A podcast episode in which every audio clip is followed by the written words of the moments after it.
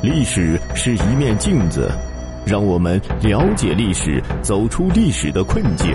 朋友们，欢迎您收听《中华上下五千年》。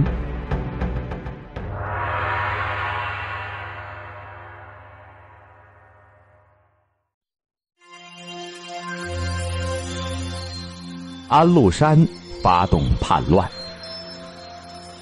公元七五五年，也就是天宝十四年的冬天，安禄山看见时机已经成熟，决定发动叛乱。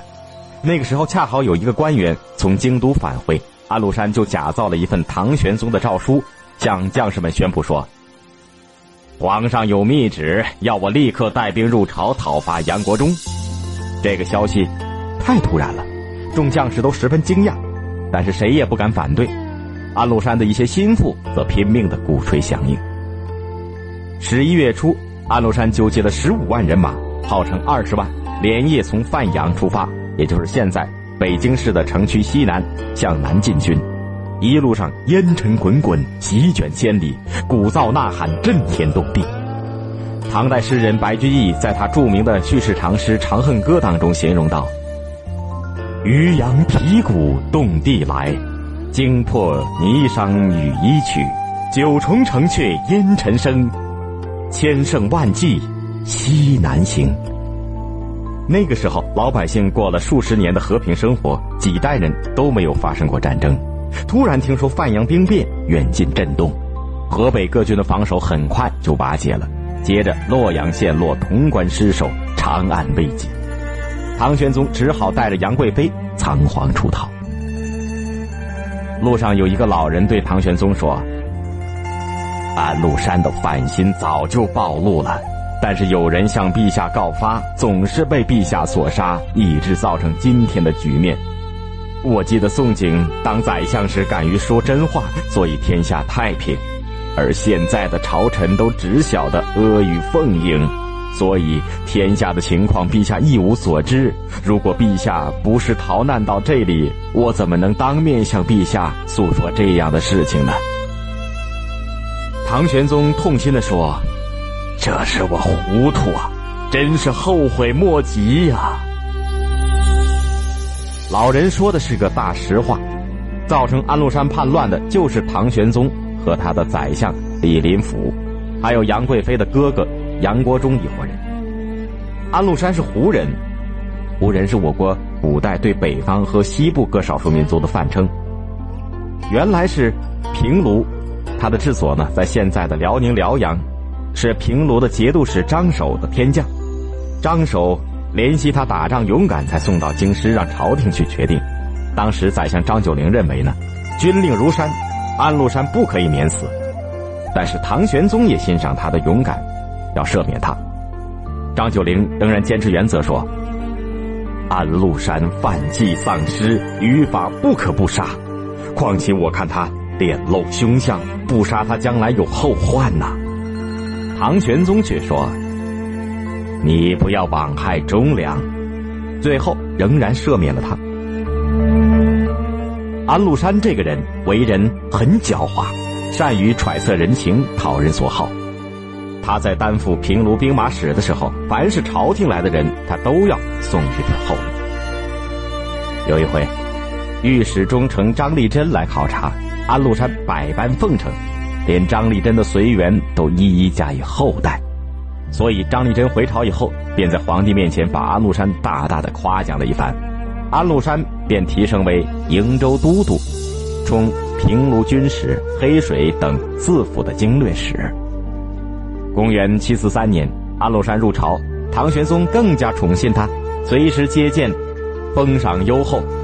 安禄山编造了一个故事，说：去年瀛州虫灾，我焚香告天说，我安禄山如果心术不正，弑君不忠，情愿蝗虫来吃我的心肝。如果我对神灵虔诚，希望虫子都散去。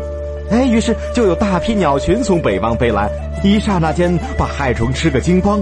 请皇上命史官如实记载下来。唐玄宗居然答应了。安禄山为了邀功，取得皇帝的信任，经常掠夺边境的各个民族。西族、契丹忍无可忍，先后杀掉了唐氏下嫁的公主，纷纷反叛。安禄山就出兵讨伐。他奏告朝廷说：“我讨伐契丹，直到北平郡，梦见先朝皇帝李靖向我求食。唐玄宗就下令为李靖建庙。庙造成以后，安禄山又谎奏说，祭奠时庙梁上竟生出了灵芝草。唐玄宗竟也信以为真。安禄山是个矮子，却长得肥胖，肚皮下垂过膝。他看见皇帝的时候，就故意装出一副滑稽相。有一次，唐玄宗指着他的大肚子开玩笑的说：“这个胡人的肚皮长得这么大，里面装的是什么？”安禄山回答说：“没有别的，只有一颗赤子之心。”唐玄宗听了很开心。后来，唐玄宗又让安禄山拜杨贵妃为母。皇帝和贵妃共坐的时候。安禄山先拜贵妃，皇帝问他为什么要这样，安禄山说：“胡人先拜母亲，后拜父亲。”唐玄宗听了也很高兴。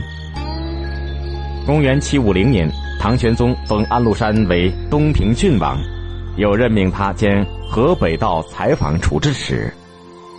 安禄山以友好交往为名，引诱西族契丹的酋长赴宴。把他们灌醉以后，活埋了数千人，另外八千人作为俘虏，连同酋长的首级一起献给朝廷请功。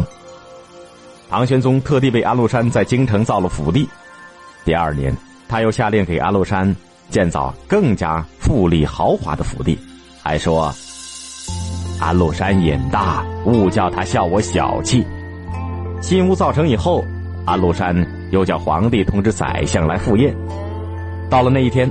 唐玄宗原来是打算打球的，结果他临时通知改期，并命宰相一同去安宅。安禄山生日那一天，唐玄宗和杨贵妃都赠送了厚礼。第三天，皇帝召安禄山入宫，杨贵妃竟然异想天开，居然用锦缎做了一个襁褓，把安禄山像婴儿一样包起来，叫宫女用彩轿抬着走。唐玄宗听到后宫的欢笑声，问原因，宫女说是贵妃生婴儿过三朝，也就是古代的风俗，通常在结婚、生孩子或者是死亡以后的第三天举行庆祝和纪念活动。唐玄宗亲自去看，不仅给杨贵妃赏赐了三朝喜儿的金银钱，还赏赐了安禄山。从此宫中把安禄山称作禄儿，他可以自由出入宫廷。或与贵妃对饮，或夜宿宫中，无所不至。安禄山任平卢节度使，兼任范阳节度使。后来他又要求兼任河东节度使，也就是在现在的山西太原。唐玄宗也都毫不犹豫的就同意了。安禄山兼领三镇节度使以后，重兵在握，日益骄横。他认为皇帝年老又惧内，朝廷武备松弛，所以没有什么力量可以和他对抗。他手下的官员就趁机劝他叛乱。安禄山收编了契丹等族的投降者八千人，又有家丁百余人，都是以一当百的亡命之徒。他养了数万匹的战马，又派胡商到各地去收买刀枪。他还奏请朝廷，封他的部下当将军的就有五百多人，当中郎将的有两千多人。以此来收买人心。当他以为一切都已经准备好了，就发动了叛乱。于公元七五六年正月一日，在洛阳称帝，国号是大燕。